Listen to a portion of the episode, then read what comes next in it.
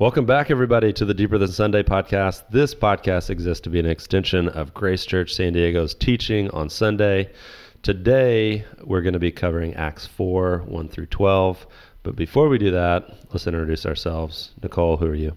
I'm Nicole. I'm 21 years old as of two days ago, but I'm here to provide a younger perspective on these old guys' stories. What do you do on your birthday? Can you tell us? Um, yeah, so I was at church on Sunday since it fell on a Sunday, and Typical 21st birthday. yeah, Start. starts with church. you gotta start right, or else it's gonna be rough. But then we went out to dinner as like a family with a couple of my friends, so super fun. Awesome. Yes, happy birthday, Nicole. Uh, my name's Josh. I was the preacher this Sunday. Awesome. Okay, so before we start, Josh, why should people keep listening? What is like, what's burning in your heart to tell people what are we going to get out of today's podcast? Yeah, I, I said in Acts chapter 4, verse 12, that Peter uh, proclaims the most significant sentence in all of human history, and that's why you should keep listening. That's good. That's a good hook. All right, uh, let's roll the theme song.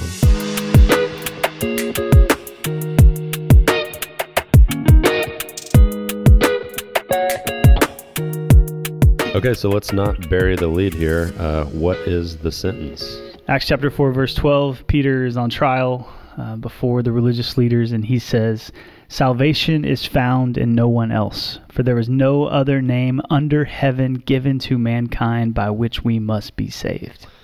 Okay, so yeah, that's um, that's something. Can you explain why? That's something. Well, yeah. that's wow. That's that's that's something. explain explain why in that day it was so divisive, and also explain why today it's so divisive. Yeah, it's, it's quite the claim. Uh, the claim suggests you must be saved, and no one else can do it except Jesus.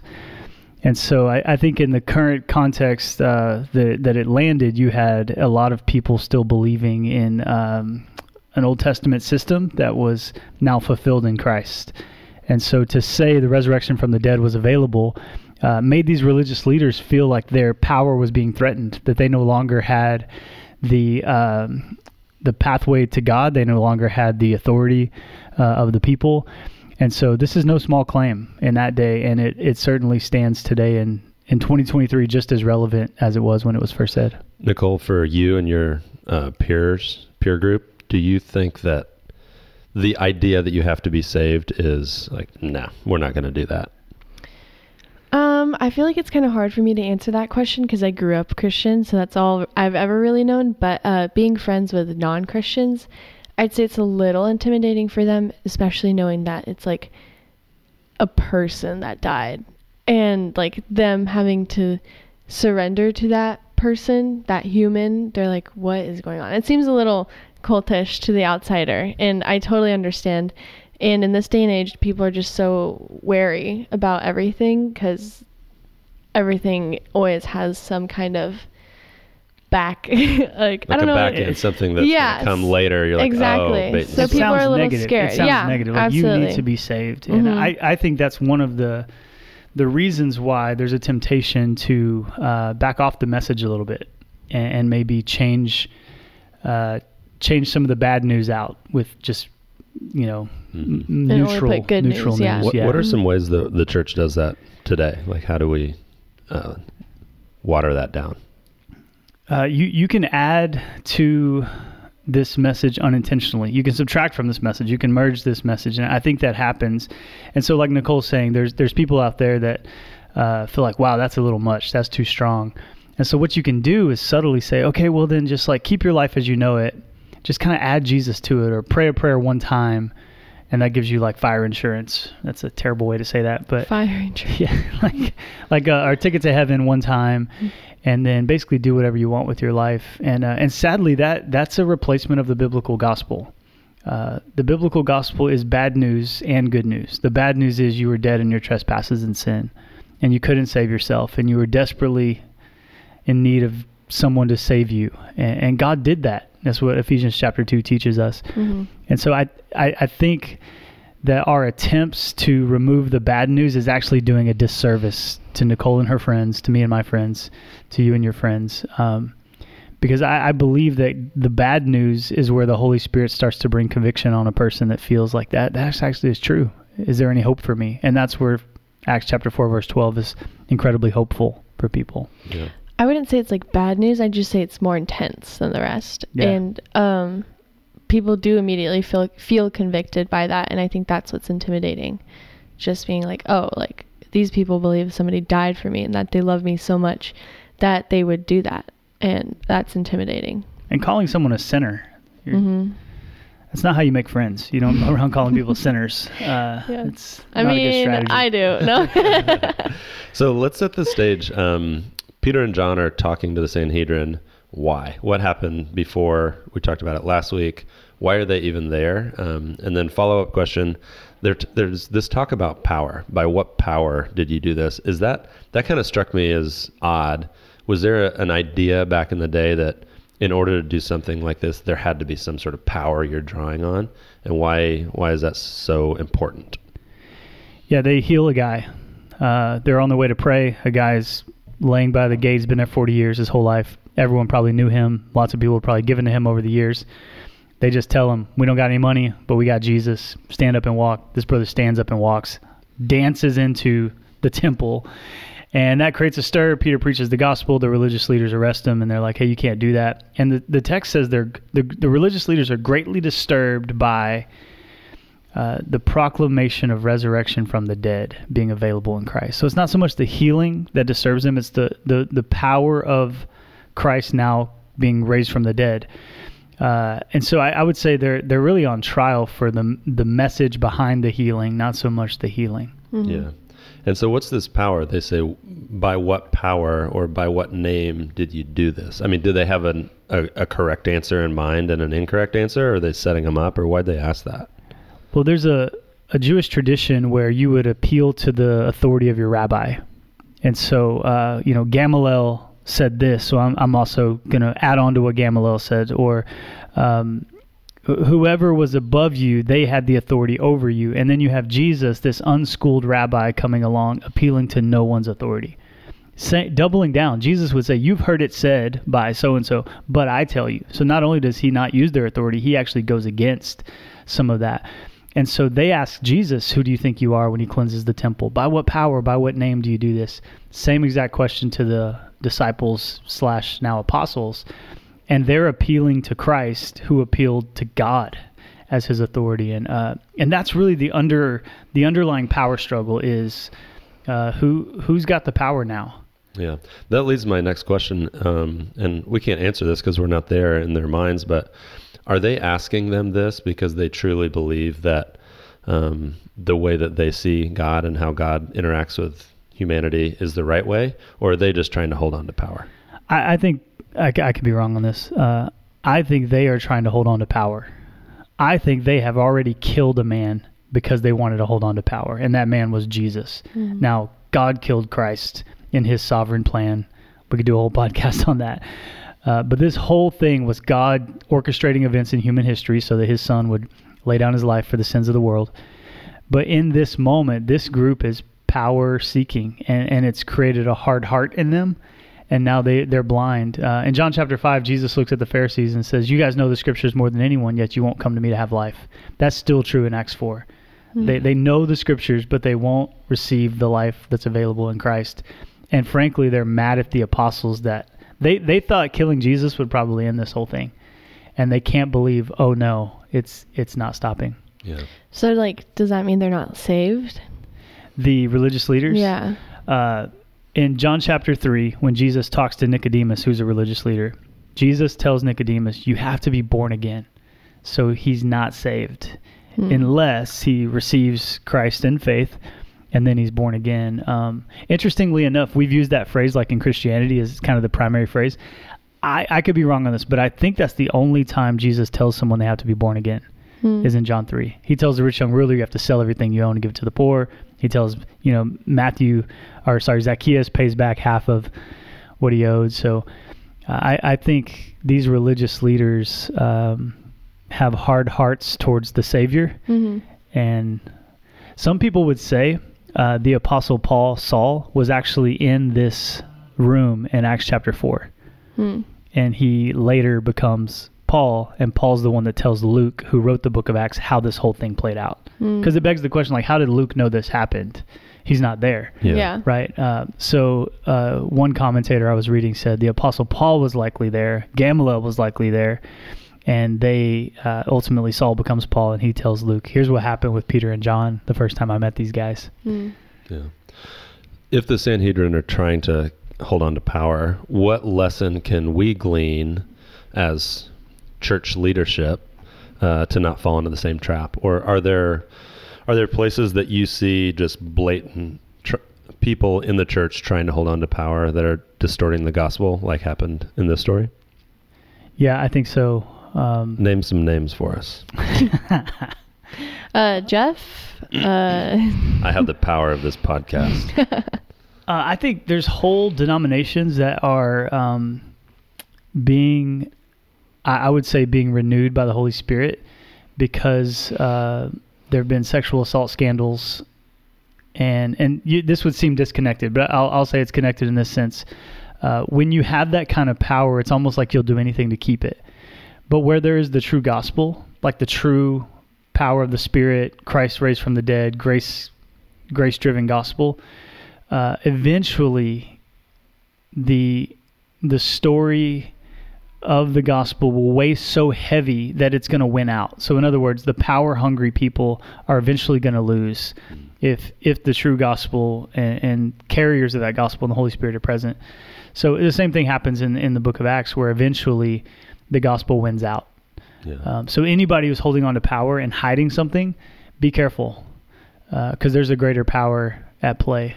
Would would you then say that the the gospel or the kingdom doesn't live in large systems that that are prone to have power centered at the top? More likely in smaller house churches or smaller villages and groups of people around the world. Yeah. Um, I recently heard a podcast where uh, J.D. Greear was talking to uh, Carey Nieuwhof. And this, the question was similar. And, and, and here's what they were talking about like institutions versus movements. And so I think what we're seeing in the book of Acts right now is a movement. And I think eventually it starts to turn into, I don't want to use the word institution negatively, but uh, in Antioch, it becomes an institution in some ways of mission sending. Uh, so I think you need both. I think you need movement Christianity and institution Christianity. Uh, we're in a church that's over 100 years old. That's institutional. But if by God's grace our generation doesn't have movement, then it's not going to work. And so I, I think you need both. Uh, but I think the religious leaders show you how sometimes institutions can hinder you more than help you. Mm. And the power that goes with those institutions becomes more precious to you than the message of the gospel. And that's a dangerous place. Yeah, you hear the debate of oh, mega churches are all bad. It's all opulence and too many people and you can't connect. But then you hear the stories like we have a really fairly famous mega church in San Diego in the Rock, and I hear people all the time who go there and they're like, "I love it. They do a great job." Mhm. So, is there a right sized church? to no, to? um, big is not bad. Small is not bad. Uh, churches that don't have the gospel is bad. Churches that don't make disciples is bad. Uh, churches that read the book of Revelation, Jesus writes a letter to seven churches and has lots of different thoughts for them, and none of them is you're big. Stop being so big, right? That's not like you don't see that, or you're too small. Uh, that that doesn't seem to be the problem. Um, it, it seems to be more about they're off the design that he's given to his church, whether it be small or big. Yeah. Okay, so let's get back to this claim that Jesus is the only way. Um, this is a big one. I don't think it's like sexual immorality big or uh, women in preaching big, but if you were to ask most unchurched people, I think this is probably top of their list, or at least top three of like, Yeah. there is no way that there is only one way, they would say. And so I guess just to kick it off, my question is if we believe that Jesus is the only way, then how do we explain the joy and peace and healing that happens in the lives of those who don't follow Jesus Yeah. or are Buddhists or Hindu, Jewish, Muslim, you know, other smaller religions like American Indian religions, like throughout history, back from the beginning of time, I think if you interviewed those people, they would all say, My God's the one. Yeah. How do we know our God is the one? Yeah. Uh, Nicole, would you say the younger generation has a general belief that like believe what you believe, let me believe what I believe, as long as we're just going to be okay with each other Mhm. about it. Is Yeah. that still the consensus? Oh, absolutely. It's like that. Yeah, one hundred percent. Yeah. Mm-hmm. So, uh, I, I guess I would lovingly tell the people uh, kind of criticizing me for saying Jesus is the only way. I would say every world religion is exclusive. So the person that's trying to be the universalistic person is actually almost building their own religion to say, um, "Hey, you believe what you believe. I believe what I believe. It's all going to be fine."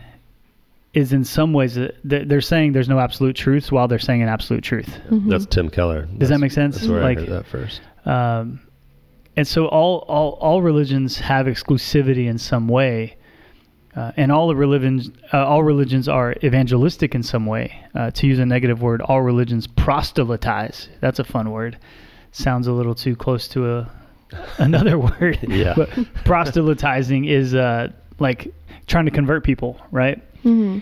And so it it's tricky in a world where it feels like the rule is you do you, let me do me as long as we don't bother each other, then we're Mhm. fine. Uh, but what's underneath that, sadly, is an arrogance that uh, every other world religion is claiming exclusivity to. Yeah. Um, do, you, do you still feel like that's true? Um, I I just feel like people say that to get people to stop talking to them about religion. like people are like, "Oh yeah, like you believe whatever you believe," you know, just like don't pull me into it kind of thing. Like Yeah. somebody's at the mall like, "Hey, like have you heard of Mother God?" Like, "No, thanks, but you do you." that There's a, kind of thing. There's a Seinfeld episode where Elaine is dating a guy who's a Christian, and uh, he won't tell her. So she finds Christian radio stations on his car, and she, and a, like a sticker of a fish, the Jesus fish. yeah. And so she goes to Jerry and George, and she's like, "I'm dating this guy, and he's a Christian, but he hasn't told me." And so finally they confront him, and they're like, "You're a Christian." And he's and she's like, "Why didn't you tell me?" He's like, "Well, you're the one going to hell, not me." And so this really awkward exchange on Mhm. Seinfeld, uh, and that's that's 25 years ago. I don't Yeah. know when Seinfeld was made, the It's- 90s. Sounds sounds about Mhm. right. It's probably like 50 years or something. Five hundred actually. Yeah. Yeah.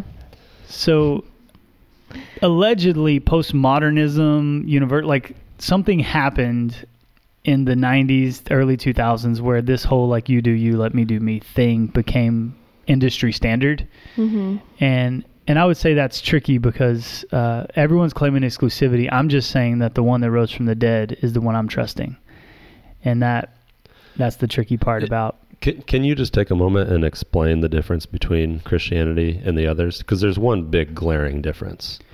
Yeah, the the resurrection of Christ would probably be the biggest one. Um, so the Buddha Siddhartha Gautama, uh, he he passed away and is in a grave. Um, you have uh, the Prophet Muhammad passed away is in a grave. You've got uh, Shintoism, like jo- Joseph Smith in Mormonism has passed away. It, there's the the big five world religions that are all again all exclusive, all claiming to be the way. Um, n- none of them boast a living God, a resurrected God, and secondly, I would say none of them boast a grace for all through faith, like that you don't have to earn this. Um, and so those two things seem to be exclusively Christian, uh, grace and resurrection. I like that you were, use the word boast, because to some people, even me, some days it is just a boast. We, I don't know that Jesus came back from the dead. I've got to, I've got to believe that since it was written down by this group of people at this time, that it actually happened. Um, so, which brings me to my next point is that ultimately there's no empirical data or facts that can prove Christianity, right? It uh, eventually will come down to faith, unless somebody hasn't told me something I haven't heard in 38 years. Um, how do we then take this message to a world that desperately longs for data and facts? How do we take a message that relies on faith and share that in a way that will land with them, or is that even our job? It's it's hard philosophically. Uh, you can neither disprove God or prove God. Uh, you've got Neil deGrasse Tyson. What's his name? Tyson. That Mhm. guy. Neil deGrasse Tyson. um, on Joe Rogan or whatever podcast, and uh, they ask him if he if he believes in God, and he's like, I I, I do not think there's enough evidence, right? But he do, he also doesn't have evidence to disprove it. He doesn't have evidence to claim it. So Yeah. so that's about God, uh, creation.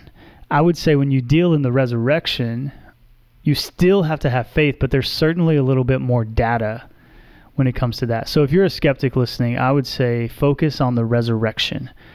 Uh, Case for Christ by Lee Strobel is a great book. It's actually been made into a movie that I'm not embarrassed of, which says was good. subtly says things I am embarrassed It's of. Case for Christ and The Chosen. Yeah, That's oh. about all we got.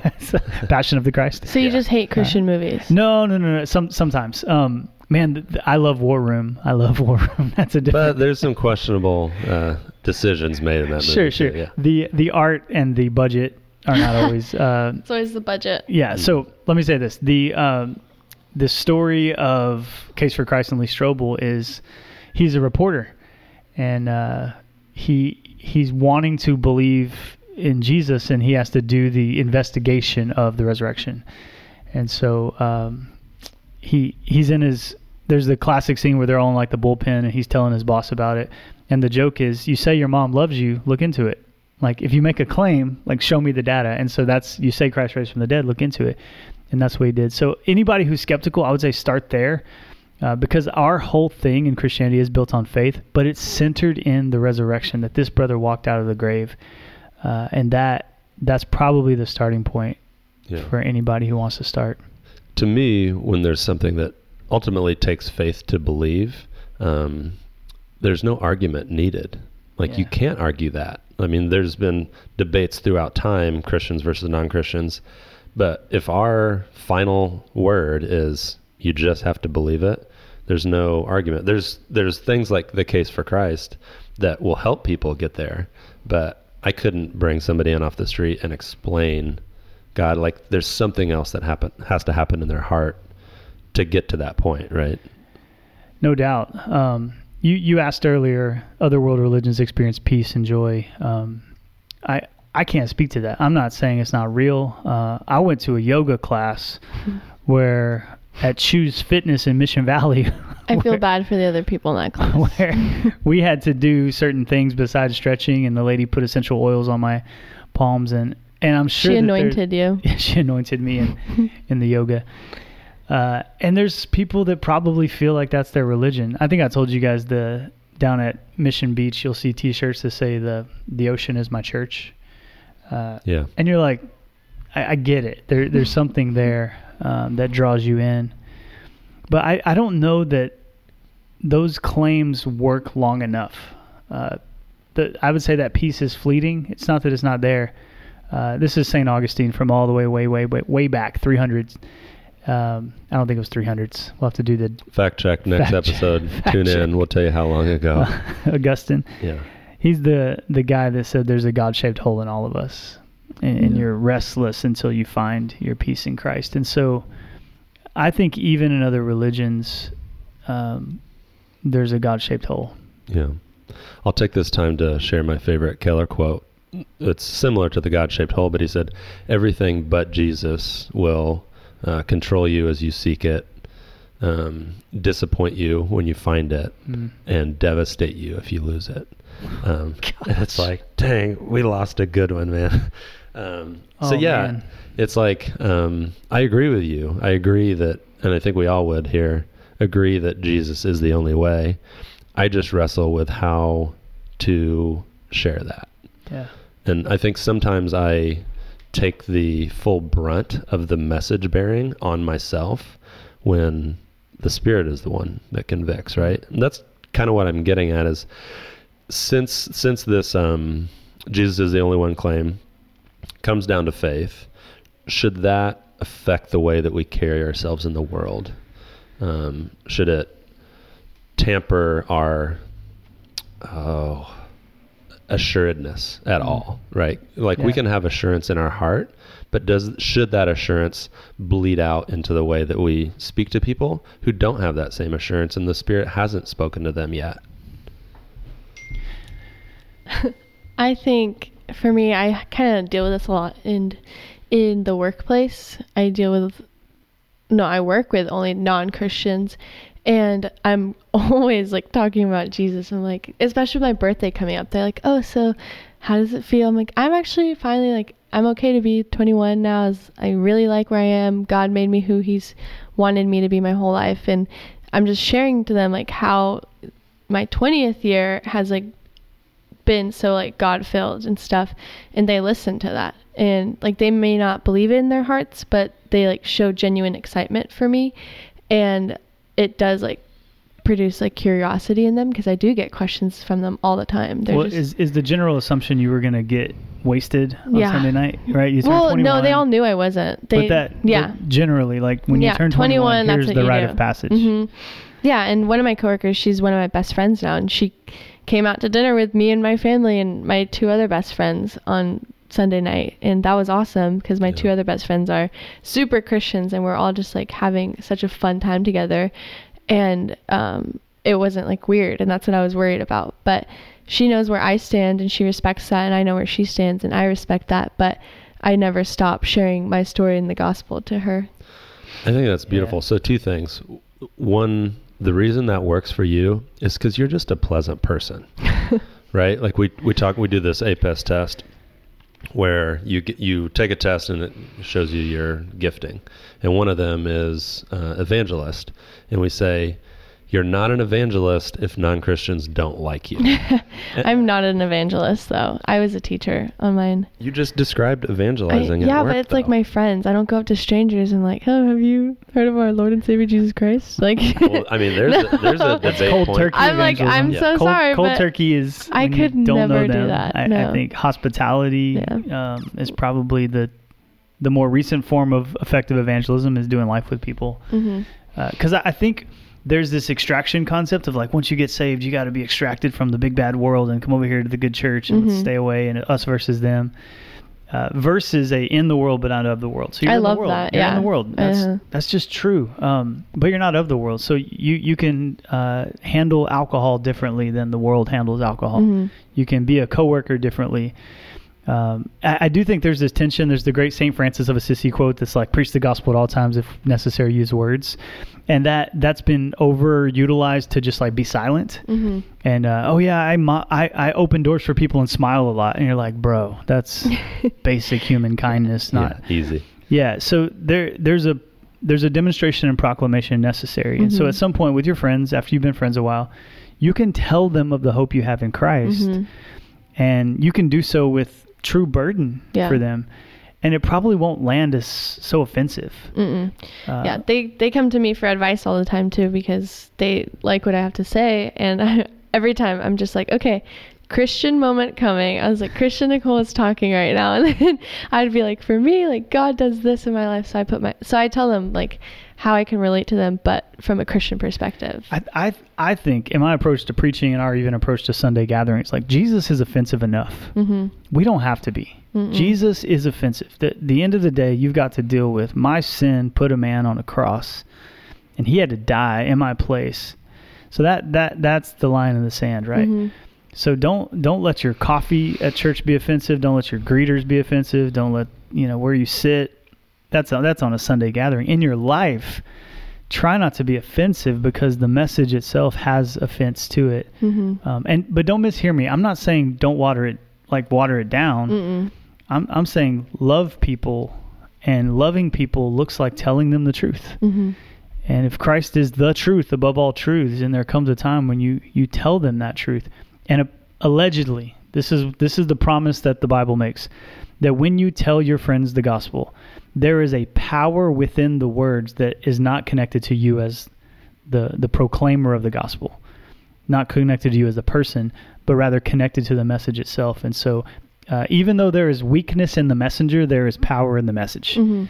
and that that's a promise you just go all right i'm going to share with you and i'm probably going to be clunky and i'm going to mess up and i might say it wrong but there's Mhm. power in that message Yeah. and that's different that's different i, I think than than other stories Mhm.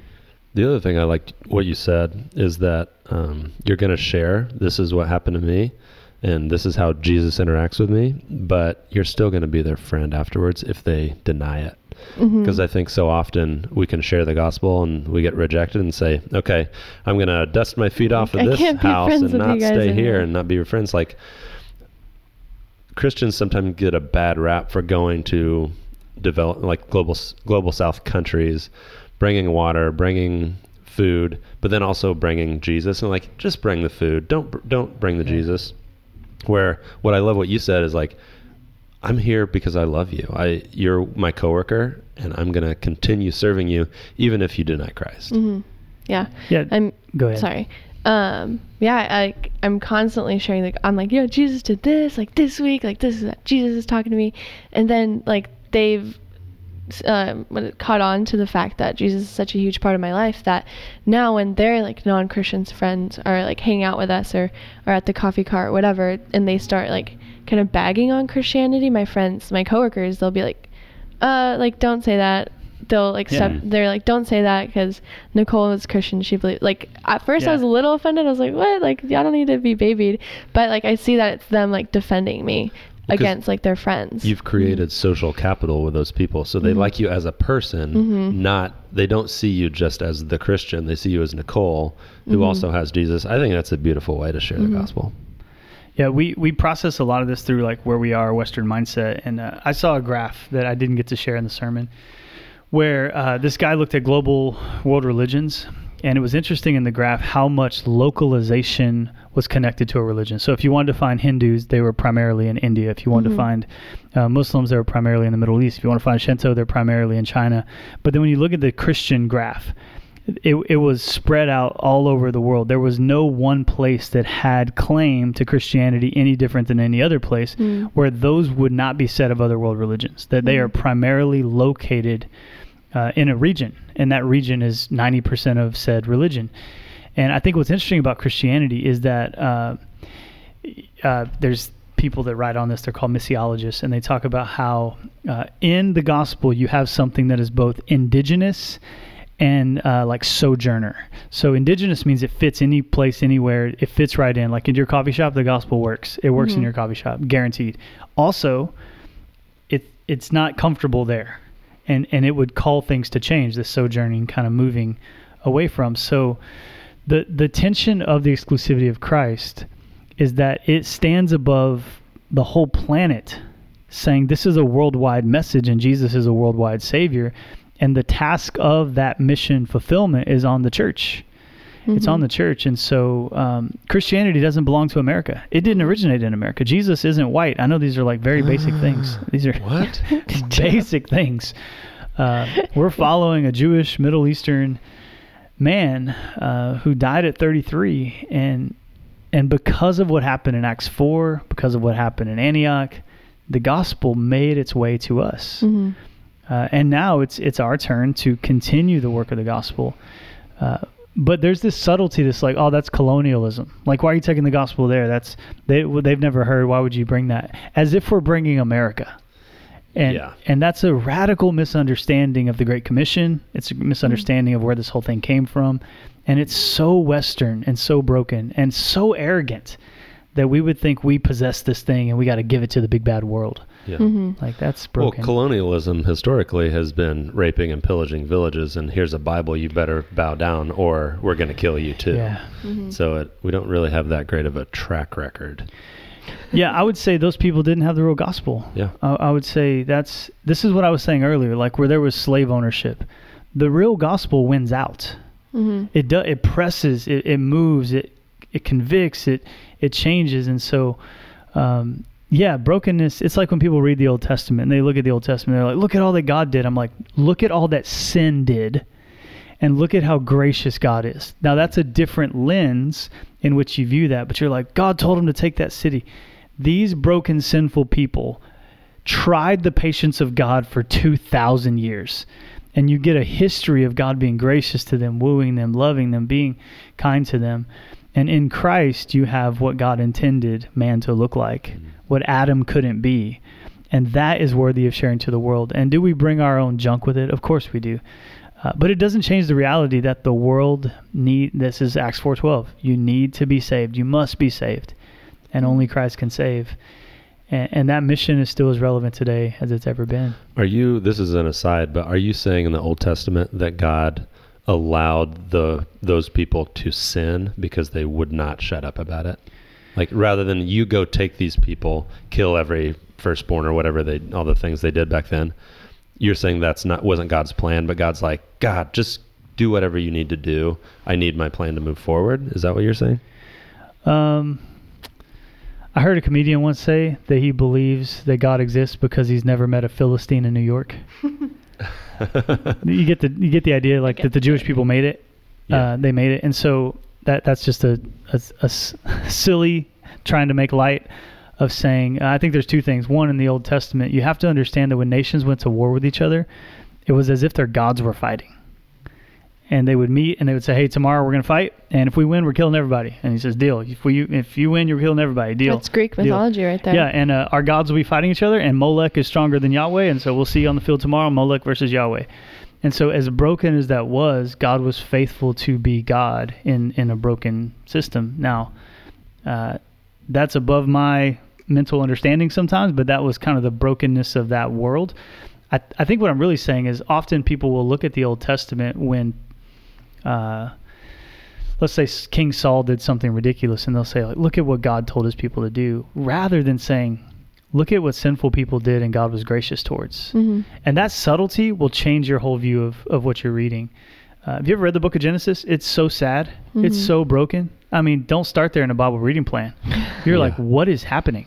Yeah. It's like what you don't know where to look. What is happening? Yeah. yeah. And uh, finally, you get to the story of Joseph, and you're like, is this a redeemable character of all? You know.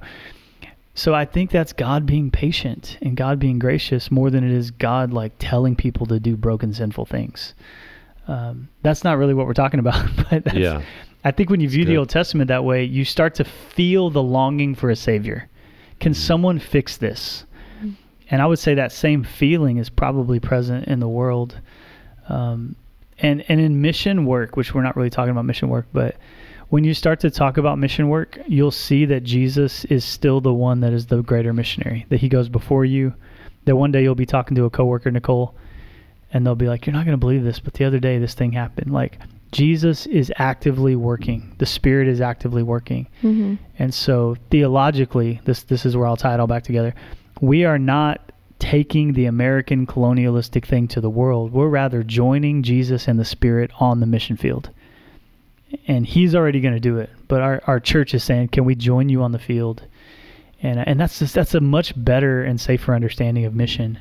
That's a perfect setup for next week. Yeah.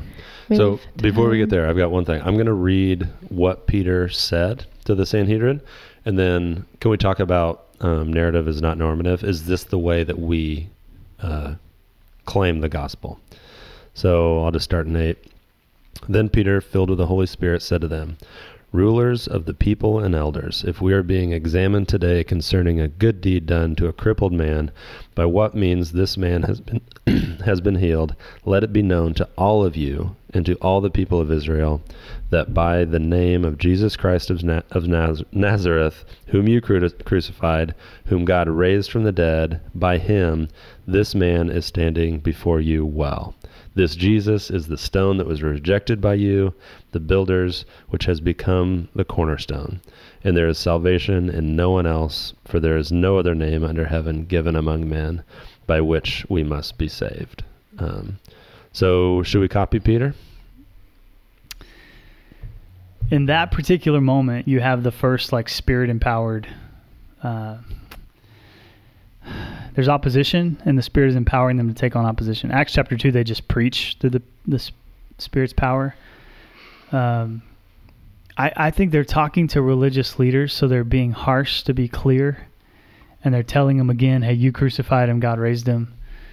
Uh, I respect the boldness, but I think there's some tension with. Um, I'll, I'll say it like this: I I'm weary of people that walk the world thinking that they their calling in life is to be a prophet like Isaiah, or their calling in life is to be bold like Peter. Uh, so basically, they walk through the world like just looking for things to be mad about, looking for things to be prophetic about. Uh, and, and in its worst form is like fear mongering. I don't hear any fear mongering in Peter. Mm. I hear bold proclamation about Jesus being the Christ who's raised from the dead. I don't hear him saying, "Have you heard what they're teaching in schools these days?" Hmm. Like I don't hear him say that. Yeah. Um, I don't hear him talking about. Because about. there weren't schools. No, okay. there were schools. They then the next verse they're called unschooled. so the Hebrew schools. Um, can you believe what the Jewish Academy is bringing down? Like that. That's not what he's mad about. That's Yeah. not what he's mad about. Have you heard what the the new city council is passing? Like Mhm. Mm-hmm. uh, it feels like now, at least in our cultural moment, that the prophetic Christians are they're just mad at the world. Can you? T- I didn't think we were going to go here, but let's do it. Can you tell the difference between culture war and sharing the gospel? Man, culture war is this like I'm I'm fighting for America to be a Christian nation, and anything America does that is not Christian, it is my job to put on blue face paint like Braveheart, like Mel Gibson from Braveheart, and Red ride out into paint, battle. probably. But go ahead. Yeah, the Blue Blumen Group. blue face paint is, is what you wore in Braveheart, but I think you're being political when you Yes, say red face sorry. paint. Um, I would say lovingly, both side have uh, they have warriors. You've got the social justice woke warriors and the uh, Antifa. the other side warriors, and, and so there's a uh, there's a cultural war that I don't think the apostles would even have a brain for. To I don't even think they're processing in that way. Now, let me also say, there are moments throughout history where the church has stood in the gap of things that did not create human flourishing and said we have to speak up about this because if we follow this path it's going to lead to more brokenness in the world, more evil in the world, more things that don't help the good of humanity. And so uh, we vote. You should vote. That's kind of our way of revolting. Is you vote. You vote your what you believe is scriptural. That's so not what this podcast is about today. Yeah. But I don't. I don't think that that God is asking us to be um, constantly just mad uh, and fear mongering Yeah. and constantly I, I think fear creates so much press like like people like if our podcast was just fear based Well, it probably creates drama. drama People love drama. People love drama, and that's why all news is bad news. Because I used to work. I used to work in. TV news, Yeah. and I would bring it. up. I was just out of college, and they're like probably making fun of me after I left the room. But I'm like, why do we always tell the bad stories? They're like, when we tell the good, happy stories, no one watches. yeah Mhm. They turn the TV off. Well, it's So, like yeah. because people are nosy too. Like when your neighbors are fighting, I'm at the window watching, like in Yeah. between blinds. I'm like, what are they talking about? like who can read lips? Sorry, Somebody get Nicole's over here. neighbors. Yeah, get it together. Yeah. over there. I- so my prophetic take i know i just hated on the prophets is uh we have to be comfortable being the minority I was Mhm. just gonna say. you have to be com- now the Peter fighting was not trying to be the dominant The major- culture, yeah. the majority culture, and for some reason today we've got to be a majority. We've got to be a majority. We're like God moves in the minority all the time. He has since the beginning. and that that's that's okay. It's a narrow gate. Um, now, I I have my personal things that I feel like the church may need to raise their voice a little about that thing, um, and I feel like I've done that a couple times at Grace. And it, and by the way, it's caused division. Uh, I sent an email one time about the the the the Gender. turning of Roe v. Wade. mhm. I sent one. let me I sent a celebration email uh, saying that this is a good thing, and that was not well received by some and was well received by others. On and both that- sides, you can't You- please every side. you can't do it. Um, interestingly enough, there's companies right now where typically a CEO of a Fortune 500 company stays out of these debates, stays out of abortion, stays out of gender, stays out of marriage. Like typically, what's happening in America right now, interestingly, is is companies are seeing the marketability of X Y Z political thing, and they're leveraging that. Uh, like Target. Target, Bud Light, what, whatever, and you're you're seeing like this change of uh, some people call it virtue signaling, like hey, like if you like that, be with us, kind of kind of thinking. But there's this other side that's like, well, we don't like that, so we're not going to be with you. Mhm. And uh, I guess I would just say where 20 years ago, I, maybe I remember when Legos like first used a girl, Mm. um, and how. But I, again, I would say that's beautiful. Like my daughters love Legos. Like why can't girls like Legos? I love Legos. Yeah, but but at that time that was so controversial. Or like uh, the Little Mermaid. Is, man, we're just all over the place on the podcast Well, today. yeah. The sad part is th- when it is virtue signaling. The only reason that Black Panther gets made and the sequel gets made and Little Mermaid is a black girl. Yeah, yeah. Because they know the culture is ready for it and it's going to make them more money. Yeah, sure. There's no caring of minorities and putting them in pictures and let's hear their You, voice. you would hope. You would there hope there maybe there's some people in those rooms, but you have to trust. I've been in America since I was born. I don't think that there's a lot of good people in boardrooms everywhere. Sorry if you're in boardrooms, but it just seems like money is so Corporate greed is oh, hard to man, overcome. it's- yeah, it's hard. it's hard to overcome and so you're seeing that play out um, and this this is good this is actually connected believe it or not this is connected to the gospel Here, here's why um, mark sayers writes about this. He, he's written a book called reappearing church and disappearing church. He most recently wrote non-anxious presence. Read everything mark sayers writes. He wrote and he talks about all that we just said was the secular gospel.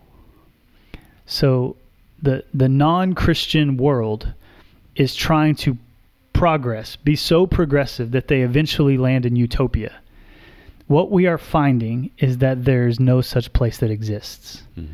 And this incessant, urgent desire to progress is actually leaving us worse than we imagined. And it's actually hurting us, and it's actually not creating flourishing for our kids. And there's a mental health crisis. And all of that is probably a byproduct of this incessant need to progress. Uh, and I'm not saying change isn't good. Change is so good. It's important. Uh, But only when it's changing from something bad to good. right, right. Not, not taking something that's already working, is already in the kingdom, and then let's add XYZ. You could fill in your own blank. But this is our mission field. And so here's what's so beautiful about the gospel. You go, there is nothing that promotes women more than the gospel of Jesus Christ. There is nothing that has radical inclusivity more than the gospel of Jesus Christ. There is nothing better for our children than the gospel of Jesus Christ. Everything you most want in these secular promises that never ever satisfy is actually found in the resurrected Christ and his kingdom. And so uh, That's there- the utopia, right? the Mark Sayers would say uh, the the world wants a kingdom without a king, and what they want, and this is where we've got to become experts. You guys, we've got to become prayer warriors, not social justice warriors. prayer warrior experts on how to show the world that the kingdom they most long for is only found under King Jesus, uh, and he he can do it. He can do it. He can provide everything you most want. Everything your friends at the coffee shop most want is only found in Christ.